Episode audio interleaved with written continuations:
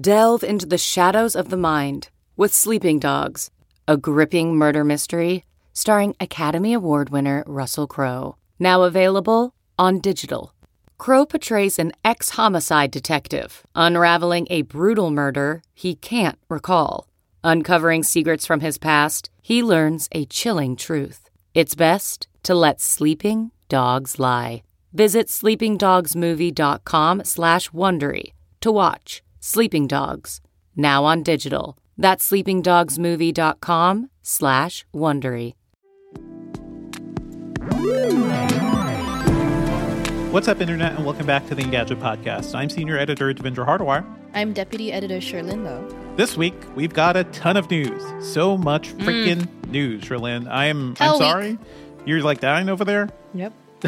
totally dying over there. We're going to be talking about Cherlynn's uh, iPhone 15 reviews, also the Apple Watch Series 9. There was a big Microsoft event that I flew to New York for, and we all covered that together along with Sam Rutherford. And there was an Amazon event. Amazon. Where they dumped yep. a ton of news. So it has been quite a week. We're all just kind of dying over here at Engadget, but uh, you know what? It's it's a good. It makes us feel alive to write about news. We just need time to rest after that. The irony of making us feel alive and also making us dead. make us feel i mean that is that is life that is life in the news business. But you know what folks? I also know that's what people love to hear. So as always if you're enjoying the show please subscribe to us on itunes drop us a review on itunes uh, you know subscribe anywhere you get podcasts. You can also leave us an email at podcastandgadget.com we'd love your commentary we'd love your questions so feel free to send us some feedback okay? I think everyone Cherlynn is dying to hear about your final thoughts on the new apple gear. So i read your iphone 15 pro review and your Apple Watch stuff. Um, big final thoughts on everything Apple released so far? I think it's hard to say the word final thoughts mm-hmm, until mm-hmm. maybe, you know, the next iPhones are out. Um, but I, I will say that our review video went up today, Thursday morning. And, you know, as always, I, I gotta say, iPhone review content just brings out the worst types of people to the comment section. I mean, like, most comments on our recent videos are kind of nice, but like, you, you, especially because I took the time to kind of say, like, hey, a lot of these things that Apple is introducing with the iPhone 15 series are more closing the gap with the Android side of things than anything that sure um groundbreaking, right? But then apparently I can't say that. And then my favorite thing is too in the in the comment section, there's people who are like, she must be an Apple shill. She's wearing two Apple I, watches. I, I do love or this because like, I was watching you at the Microsoft event, Cherlynn, just scrolling through your YouTube comments, yeah. and I'm saying, why? Why even? Do you could just I know not look at those. Sometimes there's good comments. Sometimes and I, there's nice people on there. I see you, uh, Mark Dell. I see you, Ari Cruz. Yeah, I, I know our listeners. Our listeners are yeah. nice and supportive. So throw in some comments on Cherlynn's YouTube stuff. Um, it's it's it's it's the people who are like, you must be an Apple ship, but in the meantime, I hate this person's reviews. She's always biased towards Samsung it. and Google, and I'm like, ah, yeah. y'all are contradicting. There was a fun conversation with somebody who was like, I'm going to stop listening to the Engadget podcast because I I dislike everything that's not iPhone. And it's not quite true. Aww. And I've written a lot of iPhone Aww. critical, Apple critical stuff too. But anyway, anyway, anyway, back to the final. So there's no all I'm saying is there's no final thoughts. I think it's an ongoing sure, conversation sure. as I spend more time with the with the devices. The things that I see in the comments sometimes bring up some good points about things I may have forgotten about or overlooked. No, I love it. I love the dialogue. Yeah. Yes. So so but back to the thing, the review. I mean, this year really felt like a proper upgrade year for once. Uh, for for the first time in a long time, I think we haven't seen Apple do anything that feels like wow, I want to I want to upgrade right now. So the big changes to the iPhone 15 Pro series, especially the Pro Max, um, USB C. Obviously, everyone talked about it, but it, it, ended up being not as huge of a change as I was hoping it would be. Um, and if you read my review, I think it becomes quite clear why. Um, there's also the action button, uh, which is nifty. But now that I've had like slightly more than a week with it, I realized that I've set it back to the volume slider because that's what I was originally using anyway. I was using the volume slider anyway. Slider, yeah. Yeah, the the mute slider. And I noticed, and someone said in the comments of the hands-on video uh, about this, and they're correct in that if you change this away from the mute slider option or the mute switch, um, and you set it to camera or voice message, right? You just don't have the mute option anymore. It's not as easy, right? So I, I, you mean, can't even kind of just like push the volume all the way down to get effective mute. You can, but it's just like you know, it's not the switch anymore. It's not the one tap option. It's not the quick gesture anymore. Another comment that was on a, uh, I think also the hands-on video, which is again useful and, and insightful, and I agree with, is that Apple should have put the vol- this button, the action button, a little further down, right? A little lower be- below the volume rockers because it's hard to reach, especially on the Pro Max. I think if you maybe it is a little too easy to hit if it's too far in the middle, right? It doesn't help with like people who are just trying to grip the phone and not accidentally press a button. But it just, I don't know, the placement could be better. And I think that that's my one gripe with, no, one of two gripes now with Action Button. Otherwise, though, Action Button worked, but it's one of those like, only if you remember to use it type of features. Um, slightly more useful than the mute slider, I would say, but that's really it in, in daily life. I think I spent the bulk of my review video and my review probably um, at least the testing process, checking out the cameras, the camera systems on the iPhone 15 Pro Max, specifically because the larger handset actually now has the five times uh, telephoto camera. So it allows you to get closer and get higher quality uh, close ups or zoomed in pictures um, and and to be clear, it's not like the 14 Pro Max didn't have a telephoto. It had like a 3x, yeah, right? it's a 3x, and a 3x. Yeah. Which the 15 Yeah. Pro, this the smaller one, also has. So yeah, Yeah, it has the 2x and 3x as well. So like you're not what you're getting is the bump, right? And a, a more distance, more focal length, or you know, 120 millimeters. So you can get closer and and retain some clarity with that. I think it translates and makes a difference in some of the pictures that you get. I think I, I did a head-to-head comparison with the 14 Pro Max and the 15 Pro Max, and yeah, there is significant difference at very up close levels. But how how like how the difference at which uh, at which zoom or which quality, like what do at you, max, right? I'm max, like mhm. doing a. I, I tested it at various levels of zoom because I just knew people were going to be like, "Your testing is not right because Right, you didn't right. set it." So I tested them both at the same levels of zoom always, and I tested the scenario where I pushed them both to their further zooms. So on the iPhone 14 Pro Max, that's something like 15 times, and on the 15 Okay. Pro Max, that's more like 25 times, including Combined digital, zoom and all that fun stuff. yeah. Exactly. Okay. So so obviously you can get closer with the 15 or the 25 times, but at the same zoom level, 15 times, you'd get clearer on the 15 Pro Max. Again, great. Yeah, it works. Yeah, great. How often are you zooming that close? I don't know. If you Listen, are, Cherlynn, this was the math I was doing mentally. I was like, should I go Yeah. 15 Pro Max because I do want that bigger zoom? But then I realized, like, I- I was paying attention to how I use my phone. I use my phone while holding my kids, while running after my kids, while rocking my baby to sleep. And in those scenarios, I would much rather have a much smaller device that I can easily put back Yeah. into my pocket rather than the big boy. You know? Yeah, exactly. I pre-ordered the 15 Pro. and I'm happy with it. I will say this. I will say this. I actually, um, during the keynote that we attended today at Microsoft, right, I was taking photos and Zoom helped, right? Zoom helps in those situations. And Sure, uh, sure. Zoom comes in handy more often than you know. But How, I don't know, yeah, if you, in want to trade off the size. Yeah. Yeah, exactly. Well, the other thing that makes more of a difference to me in the photography and the imaging systems is the updates to portrait, um, the portrait depth map, and the way you can edit pictures for focus and depth after taking them. Uh, this is another area that got a lot of people talking in the videos. I'm just like, all right. Some people were like, I don't use portrait as much as I It use seems- Zoom. I'm like, cool, super cool. good for you. I've wanted that since Portrait was introduced. Yeah. I love portrait mode. I love portrait photos. And if that's not your use case, fine. I don't. Some people only use the camera to take photos of receipts. Don't hate on my review. Just This thing like, only affects me directly, therefore Yeah. it is useless. Yeah, I love it. Uh, anyway, Mm-hmm. but I, I I suspect, and I might be right here, or I might be wrong, that people enjoy taking portrait photos of their friends, their loved Mm-hmm. ones, their pets, and in pictures where the iPhone detects person, dog, or cat, Uh-huh. specifically these three things: a face, a dog, or a cat.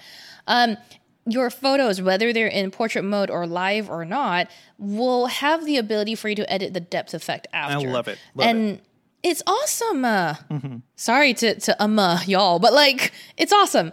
I and this works on the front camera as well. I've taken some selfies and I've edited it after the fact to Mm-hmm. have this like light blur in the background, and it just adds that sort of DSLR effect. It's aesthetic. I like it. If you don't like it, you don't do it. That's I- it. It I stays mean- out of your way. it's not even worth responding to those folks because, like, okay, when you live long enough and you have other scenarios where you're taking photos in different ways, um, taking photos of kids and animals, uh, I often switch between I do a normal photo and I do Yeah. a portrait photo because I don't I don't want to be left in a situation where I'm stuck with the focus of just the portrait. Like I want to be able to like have something more basic. So now you don't have to Yeah, make that need to switch. compromise. Yeah, you could just like kind of keep it going. That's cool. Exactly. That works to a point because I think you, I mean, Apple first needs to detect the face or, you know, again, a cat or dog in the frame. Um, and it didn't always do that, right? I think sometimes, and people, you know, you you've experienced the iPhone camera before. You probably know how you know hit or miss this can be. With a series of selfies I took, for example, I took three selfies in quick succession because I always do that. Um, two of them didn't get identified as having faces in them, and the third one did. So only on that one was I able to then tweak the background blur. So be just be aware. I mean, like you you, you need to like look out for this F symbol on the bottom left that pops up when Apple sees a face, um, to know that the picture you're taking will have that depth information captured, so you can edit it after um, in photos. That's super cool. Um, uh, one, one thing I want to ask, Cherlynn, like now that you're doing so much camera testing with the Pro Max, does it feel lighter than it did in last year's thanks to the titanium frame? Oh yeah, so much. I mean, that's another thing I really like about the 15 Pro Max. Um, yes, it is easier, and the action button obviously also came in handy when I wanted to like you know whip out the camera quickly without having to like futz with that like bottom screen icon, right? Um, but one more note on the camera um, before we move on to like overall build and the titanium thing. The portrait mode also was supposed to get like new depth map um, algorithm, right? And it still sucks. Like it just it's. De- Devindra, do you have this issue where like when you have to take a portrait mode photo on the iPhone, where like it's always like move back, move further yeah, away, yeah, yeah, move, place subject within eight feet. So there's this very narrow range of distance where you have to be before the iPhone camera will be able to like, yeah, this is portrait friendly. I will tell you that as someone who made Pixel up until maybe two years ago, that like you don't have to do that on the Android side of things. With portrait mode pictures on Pixel phones or even Samsung phones, there's not as much futzing around. Some with the Samsung, yes, but with Pixel is basically point and shoot. You basically just hold your phone up, shoot portrait mode, and you'll get like some kind of nice blur after. Um, and it's also usually quite pleasant. Um, so I don't really enjoy that there's still that finickiness. And also, if you go over to my review, whether it's the written or the r- video, you'll see an example of this picture of like ice cream with sprinkles on it, where the portrait or the blurred effect is like all over the place. It's just all over. Yeah. That I- happens a lot with animal hair and so stuff weird. too. Yeah. Yeah, but this is like drastically noticeably bad. Like where some parts of the pr- sprinkles are clear and some parts of it are not. It's just and they're all on the same like plane. They're not even on like some are background, some are foreground. It's just the same level. I just found it highly hilarious So this is still happening. you you still feel like the portrait stuff is a little behind Android? yeah, portrait stuff. Google still wins. Uh, Samsung actually is surprisingly good on that. Uh, night sight, uh, Google's night sight is still, I think, a little bit better. Although I do notice that like um, iPhone can be a bit sharper, um, but it's a bit more susceptible to blowout. Samsung doesn't doesn't measure up with either Pixel or Apple on this front. I mean, it's it's close. It's just not as I good. mean, I, th- I Um, Samsung told me I can get clear pictures of the moon with their cameras. So is that Yeah, is that yeah? That's a whole that's a whole other thing. yeah, if you, I don't know, don't.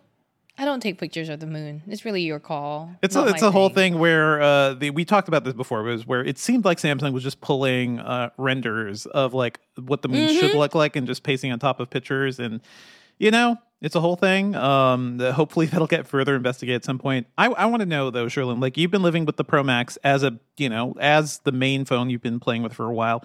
How does that weight feel? Because I'm hearing per- perception wise, to some people, it feels more than just a 10% weight reduction. It feels because the balance is Yep. different, because the frame is smaller. It actually does Yep. feel meaningfully lighter. Yep. Yep. Yep. Yep. Yep. Yep. I mean, I mentioned this already in the hands on, and I think I, I was on our podcast talking about this last week and on other people's podcasts. It, it's just such a huge change. Like to the point where, like, now I, I've been thinking whether I should switch over to the Pro Max, right? As opposed to having just a Pro. I, I might. I might do it just for the five times. I think the hands, like the size now feels good enough. It's light. It's okay. So on on paper, its weight it's actually lighter than the Galaxy S23 Ultra, heavier than the Pixel 7 Pro. Um, but yeah, this this camera system I want the five times. Um, it's a lot better, and the screen, the bezels not being that much smaller, but somehow the screen just looks a lot better. Again, because the frame, like you said, is They, they shrunk it smaller. a little bit, which is Yeah. interesting. But Yeah. at- the same time, I'm thinking, okay, so the Pro Max is lighter because of titanium, but that means the Pro is also even, be even lighter. lighter. And also, Yeah. like, that to me that's magic because I miss the days when we had tiny little phones that could do amazing things that didn't feel like you had like a tablet in your pocket, you know? So uh, for, that's why I made that decision. I'm going Pro, 15 Pro. Yeah. I think Pro is a good choice. I think that like, you know, a lot of things will work better on the Pro in terms of like just because it's smaller, you can reach the action button more easily. I think battery life is amazing on the Pro Max though. How like right now we're seeing like uh, I'm seeing close to 2 days, although obviously I've not pushed it very hard. Um our my friend over at Wired, uh, Julian Chokkattu also noticed like good screen on time, just general good battery performance. I have noticed in the comments some people are pointing out like other YouTubers are seeing bad battery life, and I'm wondering if it's a fluke or if Right, it's like right. depending on your use. Obviously, with things like battery life, it really depends on individual use cases. If you're constantly hotspotting, you're constantly like looking for a signal but not finding it, or doing a lot of gaming with the um, let's say Resident Evil Evil Village with like hardware accelerated ray tracing going, of course it's gonna run like much That makes sense. you know shorter I mean, than some also, us. if you live somewhere where your phone is hitting more a reception that's not getting, you know, like that affects your battery life if you live in the middle of a deep apartment building or something. So, Right. You're Yeah. constantly using GPS to navigate to places. You know, that's also hitting your back. So this is the sort of thing that's kind of I think you can't just compare other people's perspectives against each other. What you need to compare is the same person's perspective to their last year Right. impression. They're more of a like state uh comparison rather than a, like a yeah. Anyway, that makes sense. um, right. That's what I think anyway. Uh, in lieu of in lieu of actual numbers, right? Because again, battery tests are not perfect. They're very hard to like replicate across a lot of different systems. Um, so there's that. Back to the titanium thing too.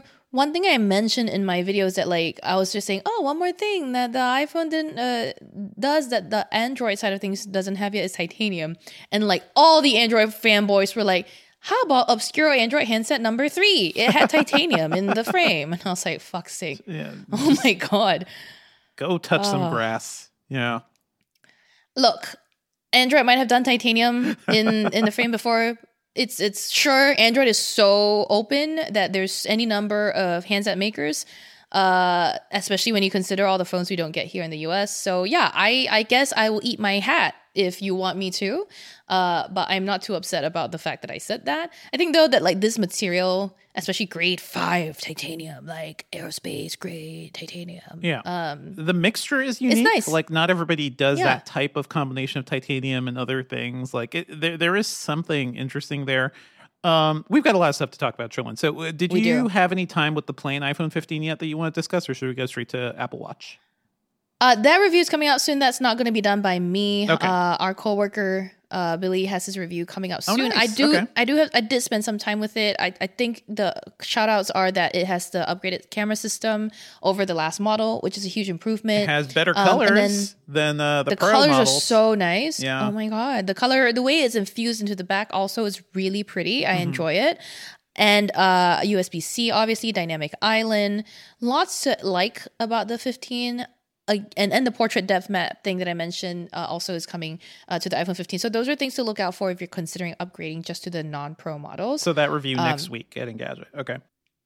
Yeah. Cool, cool. Well, Apple Watch Series 9, I also really liked your take. Uh, what did you call it? Like a freedom from touching the screen? yeah. Yes. Is that mainly I- the gesture, the double tap gesture? So yeah, and then to be clear, double tap isn't available at the time of like you know sale, and it, will be released. I can't remember the wording was later this year or October because I've been given a lot of different dates for a lot of different things in life. Um, so it, expect it to be later this year. Double tap. Um, our video that I shot yesterday is coming out soon. I took a real deep dive look at the differences between double tap and assistive touch, just to like, there's so many discussions around those two things now. Um, and I've I've most of the time understood how what the differences are, but I will say that like the main difference is that Apple is now surfacing double tap as a gesture it wants you to learn. It wants you to get familiar with this thing. And I see that as Apple sort of laying the groundwork, the foundation for this new gesture based, shortcut based sort of world where you don't need to use so much swiping and tapping to interact with screens. And we're seeing Apple be like, we want you to be hands free, eyes up, you know? And that's at least my um, guess. Uh, fairly educated, I want to say. So it's in addition to um, the double tap gesture is also Siri, right? And the new thing with the Series 9 is on device Siri processing. There's also been tweaks to raise to speak to Siri, um, which I got like sort of like confused in my review. The wording was because Apple in their like whenever we're talking, they're like, yeah, raise to speak is new, but actually they mean like tweaked, you know, like it's newly improved. And I was like, oh, is it new? I guess. And then I like I just ran with it. But what happened is Raise to Speak's been around since like at least a series four, WatchOS 5. And uh, the algorithm's been improved. So actually with the Series 9, the S9 SIP, it has the power efficiency to enable the watch to allow for a two second audio buffer. So it's actually using the always on mic to just constantly listen to what you're saying, right? But when it detects that you're sort of lifting your wrist, it starts taking in that two second thing. So when you do eventually ask Siri for like something, right? It's already heard the early parts of what you said. So it doesn't have to like stop, wait for you to say the Siri hot I love it. and yes. then listen. I wish this was Yeah, here from the beginning. Yeah. I agree. But what this results in is Siri actually is more responsive. It feels speedier by a lot. It feels like it's actually listening to you. And therefore, it becomes more reliable. You're That's more good. likely to want to use it. I, I think Um, that's uh, we've mentioned this before, Cherlynn, but there's something about voice commands where I think we get more frustrated when they aren't heard correctly. Because like if you're talking to a person and they're not hearing you, it's frustrating. Rather than a computer is. where it's just like not registering your buttons, you know, so you get angry at it. Or like having to repeat yourself. Um, I, I, I, I, I don't know if this is the time to say this. I'm dating someone who has a very strong accent. Okay. and he Oh, he boy. always has to repeat himself because I'm always like, "What?" so I'm like Siri, right? I'm Yeah, like, you "What?" are like Siri. I've not been listening. I need that two second audio buffer. yeah, uh, yeah, and he he's like, "Ah, I always have to repeat myself," and I'm like, "Yeah, well, I'm just It's- yeah, speak yeah. clearer." I mean, language So is this is what Siri's doing. Language it, is it gets hard, you know? frustrating, Yeah. right? But now with Siri on device and Siri be- better raise to speak with the two second audio buffer, now you don't have to like repeat yourself as much. Hopefully, so That's, that's, good. great. The hardware, it's weird. Series 9 doesn't look any different, right? The screen is pretty much the same. It's really all the internal stuff plus the double tap gesture, right? Was there anything else I mean, in the- watch bands? Yeah. The display is different in that it gets brighter now up to 2000 nits and it gets darker dimmer down to 1 nit, which is nice. Um if you've, you know, thought that the 2 nit screen from before was too bright.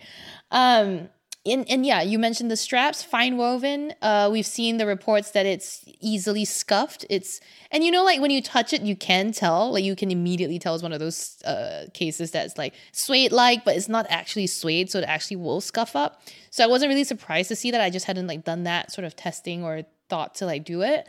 Um, fine woven as a band material, eh, I mean, it's a little stiff at the start, but I think a lot of bands are like that. At the start, they're a little stiff you gotta like and they become more them. pliable with time. Yeah. Exactly. Um, but I do like the theory and the the the the you know concept behind something like fine woven in that you know a company attempting to be a bit more carbon neutral or a bit more environmentally responsible it's nice in theory again it's not something that i have the expertise to come and like dig into and be like scientific about I know some people just hate it. Some people hate the feel, and that may not be a good thing for I Apple. do. Yeah. I will tell you, I have the. I think I mentioned it. I think maybe you were referring to me. I I hate the the lenticular feel to it. Uh, I can't. Uh, so. Oh yeah, so right. That was that's me. ammunition to really make you cringe in the future. So I need to use that Lenticular rats. lenticular Yeah. rats that you can just rub Oh, and they God. feel weird. Um, anything else you want to mention about the Series Nine? I mean, there's UWB two, the the second generation ultra wideband chip enabling precision finding. Uh, a new interface for that. Your watch could help you find your iPhone now, which is that's good. Well, that's more interesting. Right, in a, yeah. in a way that it didn't before. Now, because, you know, I can just imagine the listeners telling us we're wrong. Um, it, yes, of course, you could always ping your iPhone yes. on your It's more localized now. Yeah. This is more localized, plus it has that on screen interface where it points you directionally to where your phone is, right? It's counting down how far away you're from your phone. So I, I in my test, I did like a 45 feet away and it's like, oh, you're 44, 43, 42. And then there's this like sort of semicircle thing that, Mm-hmm, you know, points you in the direction. So great. And this is only enabled by the UWB second generation chip. So right now it only works with the iPhone 15 and 15 Pro series. Wait, it doesn't work with the Apple other uh. UWB chips? No, no AirTags, no like uh, AirPods. So right now, this particular WYD interface. about Ah, UWB Apple. WYD UWB two. This is yeah, that's annoying that's because I do use the Find My features quite a bit, uh, especially with the new AirPods Pro, the second gen Pros. You can use that to find the case, and I I often leave it in different corners of the house or in a bag or something, and like that is super helpful. Okay, I'm glad to hear the tech works. Yeah. Um, annoyed to Yeah. hear that's not fully backwards compatible. That seems very unapple. potentially future proof. You know what I mean? Yeah, everything eventually is going to be on the new UWB chip, so that that's fun. Okay, well, you know what, Cherlynn, um, thank you so much for your details and all these things. If anybody wants to learn more, uh, Cherlynn has been furiously writing and shooting videos my God. about all these devices and even more this week. So be sure to check engadget.com and our YouTube channel for all this fun stuff. Cherlynn, let's talk about our Microsoft event uh, that we both went to. I flew in We to New York City for from. this. Um, I usually come in a couple times a year for like big events, and this seemed like it was one of those. But I think what happened is um, wasn't quite a Surface event. We were expecting a big Surface event, and instead, Microsoft spent over half an hour talking about AI. They announced uh, they announced Copilot, and a sort of like umbrella AI assistant that covers all the other copilots they've previously announced. So that includes things like the Edge Copilot, which brings in ChatGPT and the Bing search and stuff. That includes Windows Copilot, which they had previously announced and didn't fully like. They never fully launched. They just like previewed that that was coming. There's also Copilot for Microsoft 365 for all the Office apps. There's a Copilot for GitHub, which is they launched several years before even the Bing Chat stuff was happening. But now Microsoft just announced Copilot. That's it. It's cleaner. Seems like that It's- they're betting their future on Copilot everywhere. It seems right. First of all, they've used this word before. They've not only used this word before. There's a product called Copilot. It's they've their talked branding. about before for I think that's, that's 365. ultimately yeah. it. It's their AI branding. Yeah. It's just kind of annoying because they're like, they also still have Bing AI, but they're calling it Copilot on Edge or something. Well, uh, Bing have- AI is a portion, is an, a thing that Yeah. Copilot triggers that can be used. Yeah. So a lot of, I think you and I were talking after the keynote, after all the announcements, and we were saying like a lot of these things felt like they were sort of trickle announced before, right? And now it's just Amazon kind of, uh, Amazon, Microsoft kind of grouping it all together and packaging it into this one big overarching. like we, it's that right? reverse branding is the thing. Like that's Yeah. what it is. Like they announced Right. three different features over the past couple of years and then now it's like no it's all copilot. That's it. That's fine. Which i get it from from a marketing perspective. Sure it makes sense. And also i talked with uh, one of microsoft's executives aaron woodman who i believe heads up windows right now. And um you know i've talked to him before. I talked to him since like the cortana days. He helped launch that back on on windows too Yeah. and they're really positioning the AI stuff as like a helper.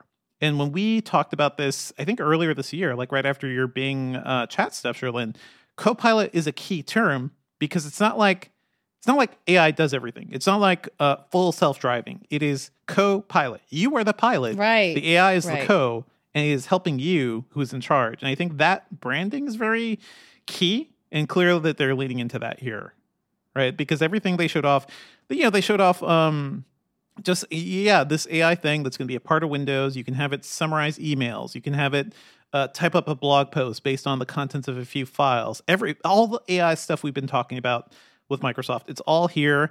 Uh, when we first talked about windows copilot a couple months ago it was just a text box but now there is voice support too. So you will actually be able to like tell your your copilot to do things. Um this feels like the future of Windows, Cherlynn, more than like what will the UI look like or something. Like it is Right, a right. combination of the Windows UI plus this like intelligent layer behind Windows that can just do stuff for you.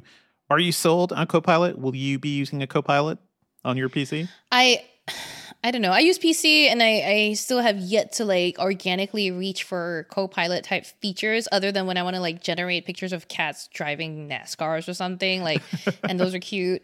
Um I will I will say that you did mention, right? Like uh you said Microsoft spent over 30 something minutes talking about Copilot and then like, you know, this was ostensibly a Surface or hardware event, but I remember looking at the clock and when Yusuf Mehdi came out to talk about uh devices, right? It was 1044. It was late, This event yeah. started at 10 and ended at 1101. So this was like 45 minutes into the show and we're like, "Oh, whoops. Th- this uh, is more of a some by devices. the way, we have Surface Yeah. devices event. It's like here's where all the, the AI stuff fits in. And and to be clear too, A, two things happened right around um you know, before this key or this event started that led us here. One, we found out that Panos left Microsoft. Um, Panos Panay, who was what formerly chief hardware officer. He was the chief product officer. He was also Um, the main officer. the main guy spearheading the Surface devices and pretty much all of Microsoft's devices, like the consumer devices. He was spearheading all of that alongside the guy who did Kinect and who was canceled recently. Yeah. Um, oh, yeah. Pan- Panos was We- the guy when you think of like Windows hardware, uh, Surface stuff. We used to make fun of him for being too into it. Like sometimes when he talked about Surface devices, it was like he was about to cry, like like Yeah, talking about his children accomplishing things, and it's just a device. Um, Yeah. That energy reportedly is going to Amazon. Like he he is reportedly going to be heading up Alexa and Amazon's devices next, which Fantastic. may be good for him. It's very I think good for him. telling of where Microsoft is right now. Because at the beginning of this week, I was also writing a sort of like Surface State of the Union, like where are the Surface devices now? Um, how's Microsoft thinking about them? And my overall conclusion was not good because it feels like Microsoft has sort of abandoned its devices. They keep making some mistakes. Um, you go check out my piece. It's called, um, "Yeah, Can Microsoft Get Surface PCs Out of Their Rut?" Because they they keep having issues. Like we were excited about the Surface Duo, the dual screen phones. They screwed up the software. The experience wasn't great. I was excited about the Surface Laptop Studio, which came out um, two years ago at this point. Um, yeah, it's two years ago. But it launched with a quad core chip that was like surprisingly slow for something that was supposed to be their sort of uh, their high end computer. Um, it that was just super disappointing. So this year, okay, okay. So there are new devices. There's a Surface Laptop Studio 2, which is faster. Yes, there are. There's a Surface Laptop Go 3, is fine. But yeah, go ahead. I was going to say when I said that there were two things that happened before the event started. One of them being Panos leaving. Second thing was yes, your article about how the Surface hype has evaporated, and I think either you or our producer Ben asked whether this event fixed that. And I think if anything, together with Panos leaving for Amazon, uh, which I think is a chicken or egg question. Like, did you know? Is it telling of Microsoft's, um, you know, uh, mission with Surface that Panos is leaving, or is it Panos leaving for Amazon, telling of a Amazon's mission and therefore causing Microsoft to kind of lose a leader?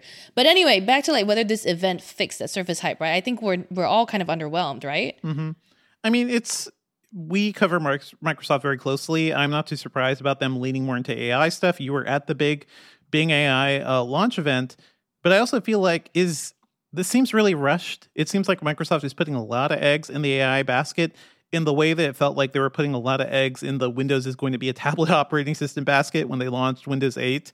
Um, the AI stuff seems better. It seems like a little more functional, but I also don't know if normal people will give a crap about any of this stuff. Like, will you, when you're copying text and you get a little pop up on your screen that says, uh, Would you like me to turn this into a document or would you like me to do something with this? I'm getting Clippy vibes. I'm getting the vibes of an overeager assistant and not something that, like an actual personal assistant that will actually be helpful. So it's it's a gamble. Microsoft is just taking a huge gamble here because AI is hot right now. It seems. I mean, I, I almost it's kind of interesting because I feel personally feel like Microsoft kicked off this sort of AI or generative AI race, right? When it did the Bing AI event earlier this year, and then Google was caught like in crosshairs, being like, "Oh crap, it's our turn!" Bard, Bard, Bard. Quick launch. And oh now no, it it's like- failed. yeah. Yeah. and now they're both kind of like volleying, right, between each other. And then, you know, I think Amazon also with its event this week, when we can get into it later on, but Amazon also made a big deal about, yeah, generative AI, our assistant, the A word is going to be all like smart and shit. Yeah. Um, I'd, again, be very curious to see how Panos fits into all of that. Um, but yeah, about the devices themselves, right? The Surface Laptop Studio 2, the Surface Laptop Go 3. I think the most intriguing thing to me, well, two things stand out. One is the Laptop Go 3's price and everything it offers for the price. It's like what, seven ninety nine? Yeah. Which has been the launch price for the last few laptop goes. So Mm-hmm. yeah, I mean th- that's interesting. So let's let me, let's go over the devices, right? Laptop Go Yes. three, seven ninety nine. Um, this is this is the laptop that is smaller than the Surface laptop. It has like a twelve point four inch screen. It's sort of like a baby Surface meant for schools and kids in education and stuff. Um, it, it historically has been underpowered.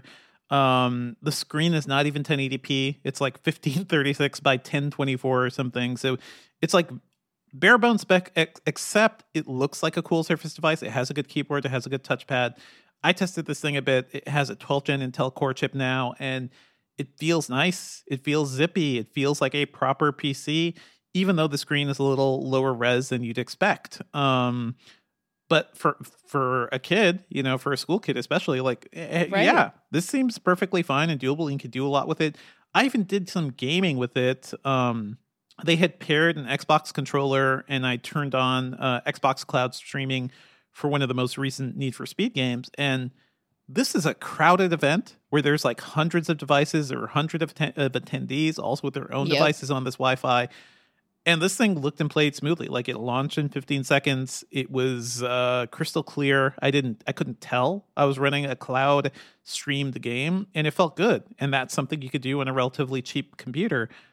You know, this thing is really emblematic of Microsoft's whole like a lot of their design choices right now, and I'm thinking it's pretty good. This is probably the best cheap uh, cheap PC they've ever made. So that's cool. I love the colors they had for this thing too, right? It was peach, green, blue, and black. I want to say I, I off. No, sorry, gold was the last one, and I was like, whoa.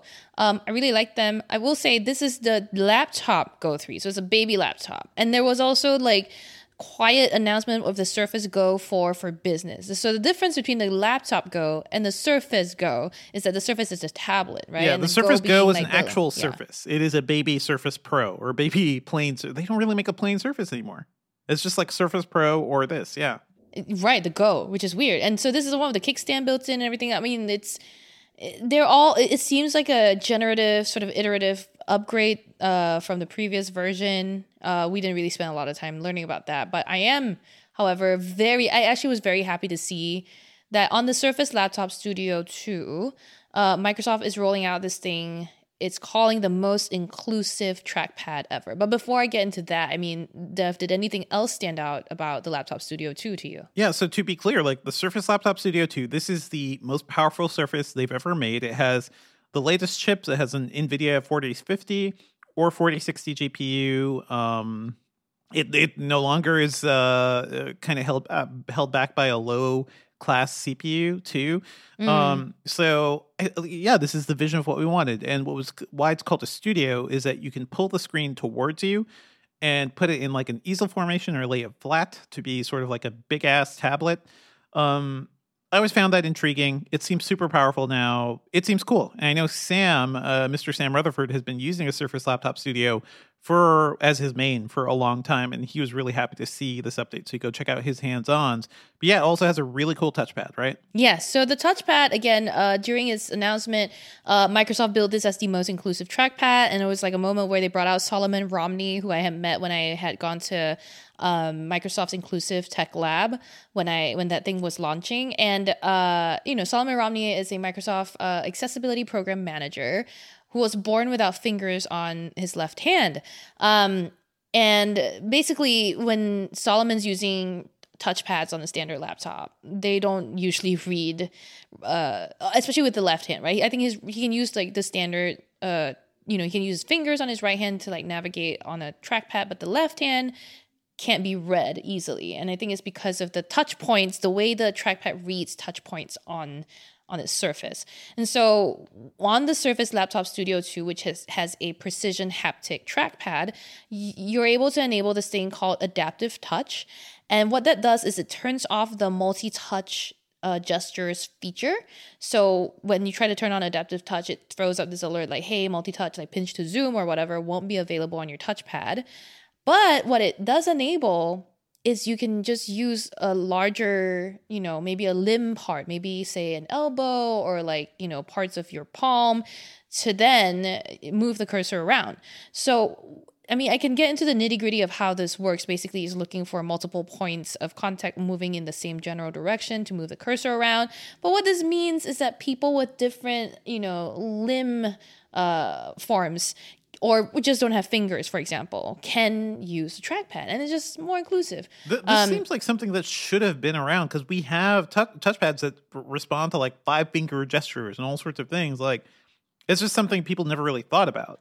You know, It's it's a little bit of a reverse palm rejection feature too. The way I talked to Solomon uh, about it, and um, it it needs at least for Microsoft's implementation of this, it requires the haptic trackpad to work.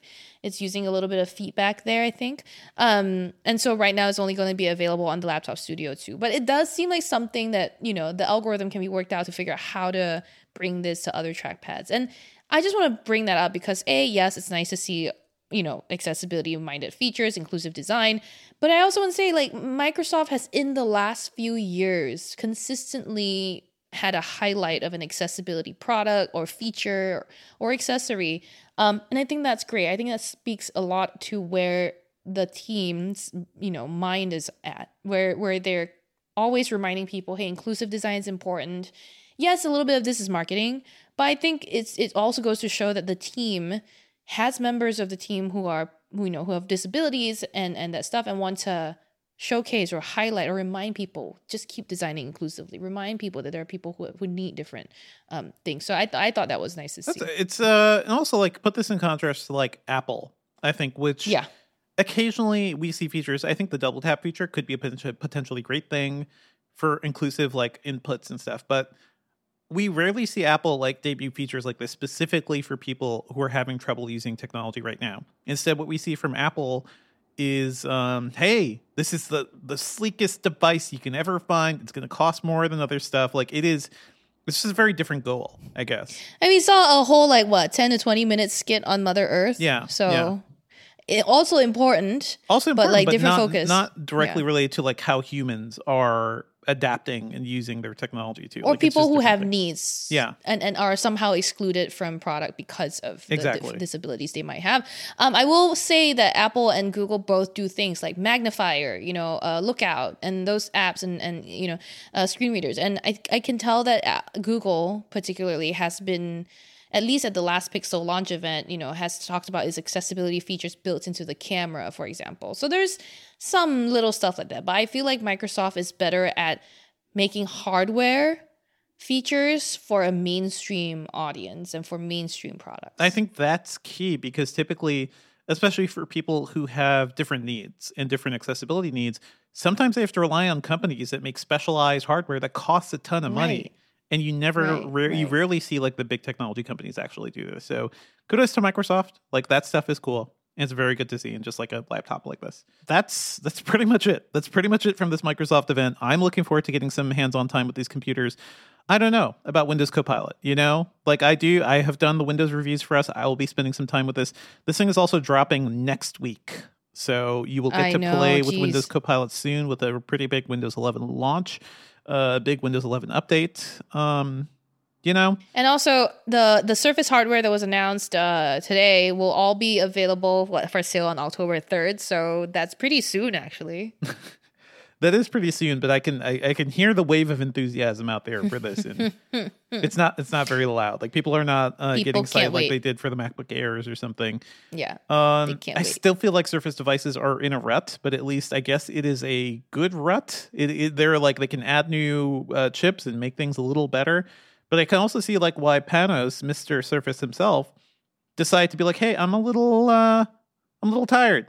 I want to do something different." And I think his timing was also very surprising. It was like we expected him to be at this event. Microsoft expected him to be at this event. And I al- almost wonder Yeah. if Amazon was just like, "Hey, Panos, how much you making? Cool. Let's Yep. double that. That's what Let's think. Triple that. Right. And also, we have no clue what we're doing with devices. Can you help? They do not. Because Yeah. oh my, Amazon needs the the Amazon help. stuff soon. We will talk about the Amazon stuff soon because they are so boring when it comes to devices. Uh, one thing worth mentioning too, kind of Microsoft related. Also this week, we saw a massive, massive uh, leak that happened um, as part of the FTC versus Microsoft uh, court document uh, court trial. Um, documents were uploaded which included unredacted presentation slides showing off Microsoft's entire strategy for the next like several years. And I can just imagine the person in charge of doing these uploads is just done, just so fired, Yeah. just like d- has been nuked from orbit by Microsoft because they revealed that uh, in um, in 2024, Microsoft plans to uh, plans to re- release a refreshed version of both the Xbox Series S and the Xbox Series X. The Xbox Series X new one, uh, codename Brooklyn, but spelled not spelled wrong, spelled Brook L I N. Um, it's going to be all digital. Doesn't have a disc port. Um, doesn't have a disc slot or anything. Potentially two terabytes of storage, so it's going to be a better thing for downloading games. Um, the Xbox Series S um, light refresh. It seems I didn't see too many details on that. Also interesting. Uh, these are going to ship with a new Xbox controller codenamed Sebile, which uh, has haptics, better haptics, kind of like on the level of the PlayStation 5's DualSense controller. It's a two tone design, um, better sticks, better responsiveness. You know, the, last time in the last console cycle, Microsoft and Sony were like, "Oh crap, our systems are too slow." So they had to like refresh the hardware entirely a couple years after they launched. Now they're not doing that because I think it's more like, "Oh crap, uh, we have not released many games for these systems, and this hardware has been out for nearly four years. So yeah, it makes sense that they're not changing like the chips or the internals much. Um, this is more of like a usability upgrade, but hey, that's something. Also, as part of these documents, uh, there were emails showing that Microsoft Xbox head Phil Spencer was potentially interested in acquiring uh, Nintendo, which got a lot of headlines. Um, to which I say, yes, I would also like to buy Nintendo. Everybody wants to buy Nintendo. None of this is surprising. Microsoft is one of the richest companies on the planet. Of course, they're thinking about this. Also, interesting that they he sort of like um, said that, oh yeah, we we've had similar thoughts about Steam, or no, about Valve, the maker of Steam. And what's interesting is that both Valve and Nintendo are like deeply independent companies. They are so like philosophically independent. Like these companies are never going to let go. They're they're never going to. They want to be independent. They want to do their own thing. Nintendo is such a strange company. Valve is such a strange company.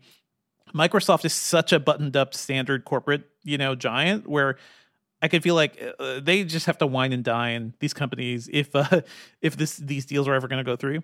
But likely will never happen because Nintendo and Valve are both kind of rebels in their own ways when it comes to industry standards and the what you expect from a, from a company. They don't have shareholders who are like demanding, you know, rising revenue and rising profits and stuff. So, yeah, that was fascinating. I want to say that if you you know don't want to dig through all these documents, uh, our uh, senior reporter Jess Conditt has yes. done it for you and done a really wonderful roundup titled "All the Hilarious Corporate BS You Might Have Missed in the Xbox Leaks." Uh, and her deck is amazing. This entire collection of everything that went on. You know, one of her takeaways is that Phil seems chill, mm-hmm. which is nice. Like nice um, but just everything. Yeah, everything in this leak, she's found the most hilarious things, and so you can go and find it on uh, Engadget.com. But yeah, I mean, what what just what a security fail. I, I feel bad for like anyone like you said who was on this, but this is Jess has said, and I'm sure we all, I mean, y'all know this. I haven't been paying attention, but like, it's, this is the largest document leak in Xbox's history. In Xbox, I mean, they, they have been victims to hacks in the past, which I think revealed some information. But uh, yeah, this is bad. This is real bad.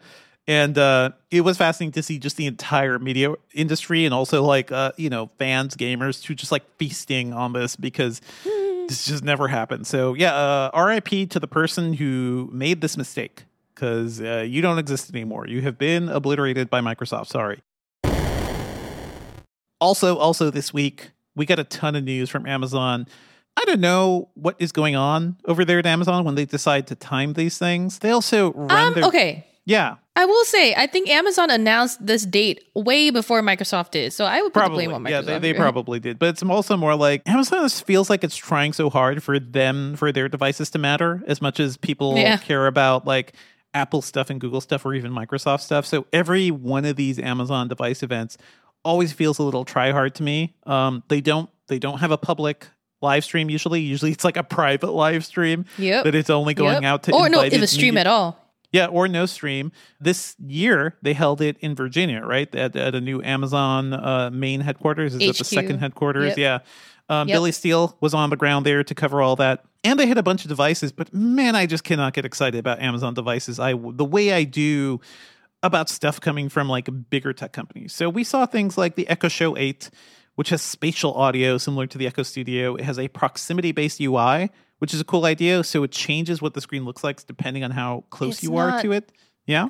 It's not anything Google hasn't done. Just so you know, the Nest displays will do that. Too, Well, that's what so. these events ultimately are. It's like, okay, um, Right, they're somebody copying each announces, other. yeah, a smart display thing, and then Amazon's like, okay, cool, I'll do that too, and then it goes My- the other way too. Often Google copies. so, Yeah. yeah, Yeah. Co- I mean, they copy each other, right? I think you you'll see Google copying Amazon on its like security camera stuff because I think that Amazon has led the way there, and I think uh, Alexa's, uh, I'm sorry, uh, uh, Amazon's Echo Show mode Uh-huh. is something that like maybe Google has borrowed or cribbed from. But on this thing with the proximity sensor, I can not I don't actually remember who did it first to be clear, but I know that Google has been working on like Soli or radar based presence and glance sensing. It basically wants to know when you're paying attention, um, and th- that was announced like uh, last year or something like that. So I, yes, you're right. They both kind of copy each other. They all do.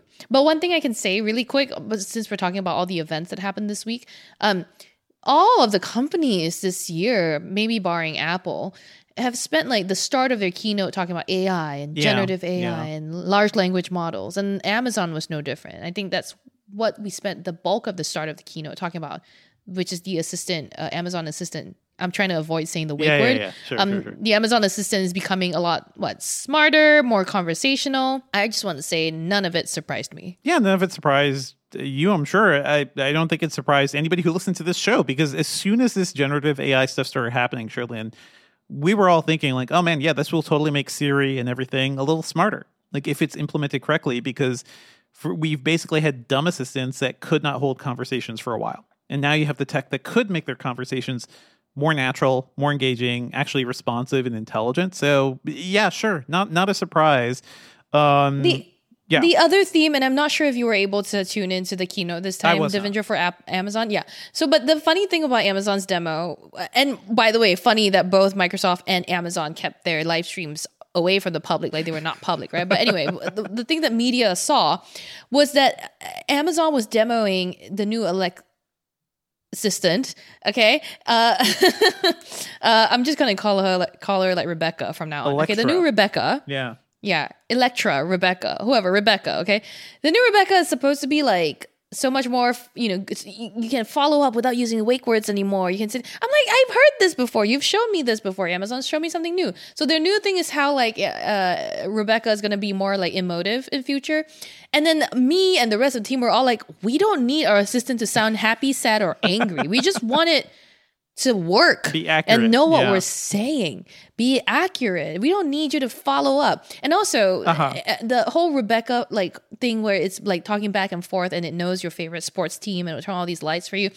It's all based on this conversation mode. You have to start conversation mode, then you can have this conversation back and forth with Rebecca, and it's just not my favorite. I'm just like, look, it still feels clunky. Everything still feels tilted. And my, but my favorite is when like Amazon reps during the keynote were like, let us demo how natural this conversation is.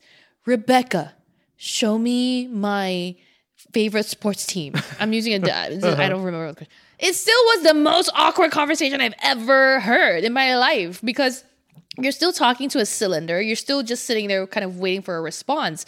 I mean, they did show videos of other people talking to the cylinder going like, yo, yo, yo, no, no, no, not that. Like, you know, interrupting the, the, the speaker in mid, you know, uh, response. And that's maybe a bit more natural, but it's still not what Amazon was pitching it to be. And I think that that's where I got a little frustrated with the event. And I was like, look, you're you're up your own butts. You're you're like trying to make yourself sound. You're exaggerating your actual achievements. You're not. I just it culminated with um Amazon showing us this video of this couple that's like going back to their fancy they're they're like clear like Uh-huh. millennial billionaires living in this beautiful lodge and they walk through the home going Rebecca, uh, turn on my pl- hype playlist for the sports game coming up in the kitchen. And then the partner, the, the other partner goes, Rebecca, turn on my playlist, the rest of the home. And then they walk into this like gigantic like mansion with like beautiful furniture everywhere. And I'm like, I thought Amazon products were cheap. And I thought like, I don't, it was just annoying. It was cringe. They're was, so I'm bad. I, I think they're really bad at messaging, right? Like we we sometimes make fun of Microsoft and Apple and even and Google as well for being cringe and for for being you know bad. Like the the environmental video with Octavia Spencer. Um, Yeah. Hey, at least that was funny. At least it was like vaguely entertaining. Whereas like I think Amazon has no pull. Amazon has no like coolness about it. So like their No cred. Yeah. no cred really. So their events are always like, "Hey, uh, we just stumbled into this uh, executive's office, and they're not a very charismatic person." But now they're going to lead this live stream of all these things, and uh, it's just not exciting. And also, Amazon loves to develop all sorts of things. And like, did that surveillance drone ever launch? They just like throw Oh, I so many ideas at the wall where we make fun of it, we may talk about it, but it's not always not always legit. Uh, there are some cool things. Um, I know you were interested in the eye gaze tech, Cherlynn, that's coming to the Fire Max 11 tablet. So that's a cool accessibility feature. Yeah, I mean, I think uh, having more methods of interacting with devices is better. And it, I again, haven't checked this out in person for myself, but basically, it uses the cameras on the Fire Max 11, just this device for now, uh, and it will help allow people who don't have or don't want to use the voice commands and also can't interact with the screen have another viable option of um, using their eyes or, or gaze to interact with the system. Basically, it's preset actions for now. I think you would have to like, you know, look at items on the screen and, you know, to, to determine what you want to do. You can do smart home controls, you can call loved ones and, and more. So intriguing, still don't know the full details yet. Intriguing, certainly. Um, what else? We, we got a bunch of devices. There's the Echo Hub, which is a $180 smart home panel for your wall, Yeah. which I think is a, for a very specific type of person. So I have friends. Very specific. I have friends who are trying to smart home all the things, right? And they have the time and energy to spend uh, configuring all the different devices in their home. So for them, sure, yeah, this makes sense. Just having a big screen in your wall. For me, it's like I finagle things on my phone, you know, or occasionally Alexa controls some things, but I don't need another big freaking display. Um, Right. I know you're doing some smart home stuff, Cherlynn. Like, is this if you had, you know, a multi-floor apartment, a duplex apartment, or a home, or a bigger space, would you want something like this? I don't like having to like the whole reason I have smart speakers everywhere is because I don't want to mm-hmm. go to one spot Yes, to have to yes. touch things. Yeah. And that's the main reason the Pixel tablet sits in my bedroom not touched is collecting dust because I don't go over to the dashboard and do things. But I also know that there are people who do. I know I have friends who are like, you know, parents and have like various kids, number of kids, I don't know. so they have this little board up with like, you know, Yes, the schedules and yes. calendars, but they also go over there to do little controls things. So sure, I can see it being useful. It's just not for me. I'm prefer I'm the type of person that like can't stand touching screens. So like gestures or voice commands is my Mm-hmm. Thing. also, wasn't the whole point to just do the stuff from our phones, you know, so I don't have to get up and go to a thing where I can just shout it at the Amazon assistant or something like I, I, I at certain points, um, especially even when I was in an apartment in New York, like I could, I could talk to the Amazon assistant, hey, put on my TV. Hey, uh, manage these lights. Like it was really useful for all those things. I still do that now that I'm in a house in Georgia, but it's like, it's still all voice commands. Like I don't need a, a stand up wall thing for this. So that's Yeah. just me. You know, I think it's funny. Uh, I I am now realize I, I don't think it's funny. I think uh, for those people who are who felt like they missed out because you you know you didn't get to watch this presentation, I am now realizing that they did post a video of their entire keynote on the Amazon News YouTube channel. It's also on aboutamazon.com. Uh, go watch it because if you want to see exactly how cringe. So hopefully cringe. they didn't edit it. Yeah, it was very cringe, but it was quite hilarious. You want to see corporate uh, giants creep f themselves? just completely failed. I mean, failing at things like hey, there's a new pair of Alexa frames, you know, the the sunglasses with the with the headphones and uh better battery life, better audio, but I does any I've never seen those out in the wild. I don't know if this I, actually I've good. tested the first generation. They're fine. You know, they're not but bad. I never they're see basically they're normal humans using those things. no, no, no, no. The good thing about them though is like they get they give you good like Rebecca control. So I actually like the, you can have Rebecca on your face. Oh boy. Oh boy. Oh boy. Anyway, you can have it on you wherever you go. You don't have to like be Uh-huh. next to a speaker within hearing range. You can just be like, "Oh, Rebecca, what time is it?" Rebecca, turn on my light. You know that sort of thing. Oh man. I, I feel sorry because Amazon has ruined that A name forever. For you Yep. just cannot name your kids that anymore because because Amazon decided to do this. Yeah. I mean, pop culture has ruined Karen as a name, so I don't know. That's true, but that's well deserved. sad. Yeah. Well, yeah. There's also a $120 Fire TV soundbar, which is pretty cheap for a soundbar. Yeah. That's kind of cool. And also Bluetooth, supports Bluetooth. right? Yeah. So soundbar is, you know, typically it's Vizio making like $100 to $200 soundbars that sound okay. Um this is cool. It's cool that you know Amazon could produce something like that. They, the thing about Amazon that we've sometimes talked about too is Amazon. eh, eh, Did you know Amazon is a store that sells many many things, and because they have all that data of what people buy and what price levels they're buying things, they can just go in and like reverse engineer things and go to the same suppliers that Vizio and other people do and be like, "Hey, make us one of those." You know, make it put put a Fire TV logo on it, make it a little different, and we will sell it a little bit cheaper. And then Amazon just gets to rake in that profit where people will go to them instead. So this seems like another example of that. Um, not too exciting, but not too surprising either. I also know, Cherlynn, um, there was things happening in Google Land too. Like I Yup. cannot believe there's another event happening this week. Yeah, and, and the best thing is uh, this is a made on YouTube event. So it's a short, small little YouTube event, uh, but around uh, the same time as Microsoft's event today, too.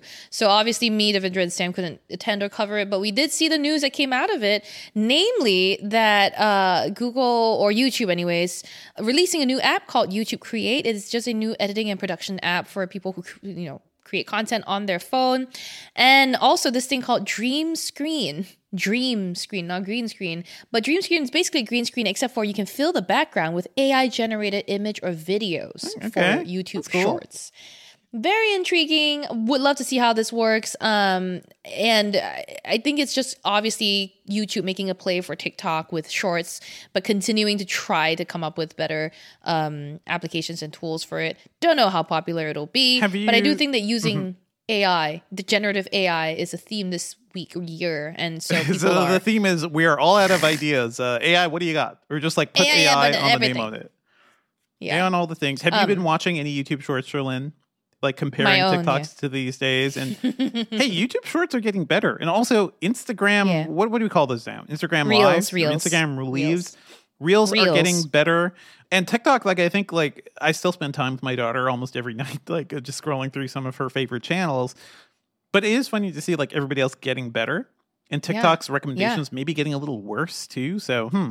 Yeah. I will say, I mean, I'm looking at an example of the dream screen feature now on YouTube, uh, on the YouTube website. And um, it, it's giving an example of create a background of a panda drinking coffee. And it is like this panda just drinking coffee out of a cup in the, and it's a little wonky because the tongue is coming out of the cup now of the panda, but it's still it's still available. You can do that, but I I, I have to wonder how this is going to affect people on on YouTube Shorts. Like, what are you going to use this for? You're just going to make fake content? Now, what's the point? So, a bit more a bit more thinking to do here. I think it's been such a day that I haven't really had time to just sit with these Well, features. But There is one thing I want to talk to you about, Cherlynn, because uh, I think Google decided to get a little bit sassy today. with everything that's going on with Apple and Google recently, I will say the RCS conversation is not done. Is not over. It's not you know RCS is the next generation messaging tech that Android supports and Google uh, and Apple does not. Yeah. Yes, and and there's a lot to dig into there. Uh, I and and you know now's not the time for it. This week's not the time for it. But this week apparently was the time for Google to update its RCS campaign uh, by launching a video where it's basically uh, it's calling Apple out for being stuck in the past, and it's saying meet the iPager. Apple might as well be using a pager because it's you know still falling back to SMS when you're not blue bubbling. Um, so this is a fun video. You can go check it out on uh, Google's campaign page or on YouTube. It's called the just- it's- iPager. It's, a pager. Yep. Yeah. Is, it, is Um, this just a rendered fun video, Cherlynn, or are they actually going to make something, you think? Oh yeah, no, I think it's just render. I don't think they'll make a pager. I think it's funny. I think it's fun that like um if they ever did make an actual device. I'm, going to read the description here because I think it's fun. Um, Do it, do it, do is a device that uses outdated messaging tech like Apple uses when texting with Android. It comes with all the features you already know a lack of encryption, broken group chats, pixelated pics and videos. quite funny. And the Yep. infamous green bubble. Yep. This Yep. is true, but it's I- quite funny. this is true. I don't think you can really neg Apple into supporting this Google. I don't think this is really helping anything. Yeah. um, so the website, if you want, is like uh, android.com slash get dash the dash message. You can see uh, the iPager on there as well. Uh, yeah, with all the details. And then they want you to add Apple so that, you know, Apple gets on RCS, I guess. Um, we'll see. We'll see. we do need to spend some time on that. I think that is a worthwhile conversation because RCS is one of those things that could enable like iMessage like features on Android, and it does, except it's not cross compatible with iOS because Apple is being a fuddy duddy and they don't want to open up iMessage to support RCS. So it's a whole conversation. We should definitely have it. I think that is one of the uncool things Apple is doing. Um, it's a real shame. So, Cherlynn, we are, we're, it's Thursday. We have survived this I know. week. You have survived doing two reviews back to back, plus uh, leading coverage for a bunch of these events. Any major takeaways from this week or what you're looking forward to next? I mean, can I talk about what my schedule was this week? yes, yeah, I want to hear. it was working over the weekend to get the iPhone 15 Pro review up, right? Then it was that day scrambling to get the iPhone, the Apple Watch Series 9 review up the next day, right? And then still writing blurbs to update our smartphone buyers guide and watch guys and editing multiple reviews that came in and then prepping Amazon and then prepping Microsoft and then going to Microsoft. Oh, and then watching Microsoft and Amazon. So I think, and then doing this podcast and then uh, some more editing. I just, I'm a little, oh, and, and, and shooting the videos. Yeah, We're shooting both. the videos. And it's Thursday? You're telling me it's only Thursday? Is it not 2024? Like, what's going on? Cherlynn needs some time Um, off. Uh, listen, Oh, listeners. oh, yeah. y'all don't even know. Y'all don't even know what happened on Monday because I can't talk about it right now. Oh, okay, You'll okay. find out. But Monday we had meetings and briefings. Let's just put it that way. a big tease. Uh, and I- Had to go on my own because our teammates fall sick sometimes and I cover for them. So I had to do more work for other people sometimes. And that is that that is life. Unfortunately, listeners, you know what you can do? You can send an email to podcast at engadget.com. Give Cherlynn some things to help her relax, calm down, some things to watch. words, nice know. words would be nice. Yeah, nice yeah. words, or, or cute good feedback, cute good things. comments to counteract the bad comments. oh my god. Um, but yeah, this is the busy times. Like we we kind of gear up for iPhone season. The review season is done. More things are happening. I mean, we'll still get the plain iPhone 15 review up. We're probably going to have some follow coverage. There are software releases coming, right? Yeah. iOS. I have Mac a watch OS. OS 10. Yeah, we had the iOS 17. I'm helping Matt Smith test iOS 17 as well. So there's that. We're shooting that video next week. That's coming for next week. WatchOS 10 review. Yeah. Apparently now there's a new Windows 11 update coming, so I'm going Um, Oh, to God, I hope- cover that. Exactly. We Uh, the Watch Ultra 2 review is coming too. Uh, we're working on that. We're gearing well. up uh, Meta's Connect, uh, the Yes. Oculus, formerly Oculus Connect, but that event is going to happen at the end of September. We're likely going to hear more about the Quest 3 there and probably get that device too. So it's a crazy time, folks. It's a busy time. Uh, pour one out for your bloggers over here. Um, yeah, Cherlynn, anything you want to, anything else you want to shout out as we wrap up today? No, just just bear with us if we, you know, sometimes get things wrong or if we're not responsive or we can't attend all the events you invite us to. This is just a really hard time of year for anyone in this industry on either side of the PR media machine. It's gonna It's be uh yeah yeah please please uh some grace would be nice. I did get some mean comments about some typos in a review. I was like that review had 1500 words. That was one that was one number that was off. Just give me my give me a god. break. Our theme music is by game composer Dale North. Our outro music is by our very own Terrence O'Brien. This podcast is produced by Ben Ellman. You can find Devindra online at At Devindra on Twitter, where I'm not doing any self promotion. I'm also at Devindra on Mastodon and Blue Sky. You can still, I guess, X me uh, on X. I'm at Cherlynn Low, but I won't see them. Maybe I'll, I'll Uh-huh. check in once every two weeks. Um, I'm more active on Instagram at C H E R L Y N N S T A G R A M, and that's also my handle on Threads. Yeah, I'm saying, saying I thought you were a big Threads girl. Yeah, that's also my handle on Threads, uh, and I'm way chattier over there.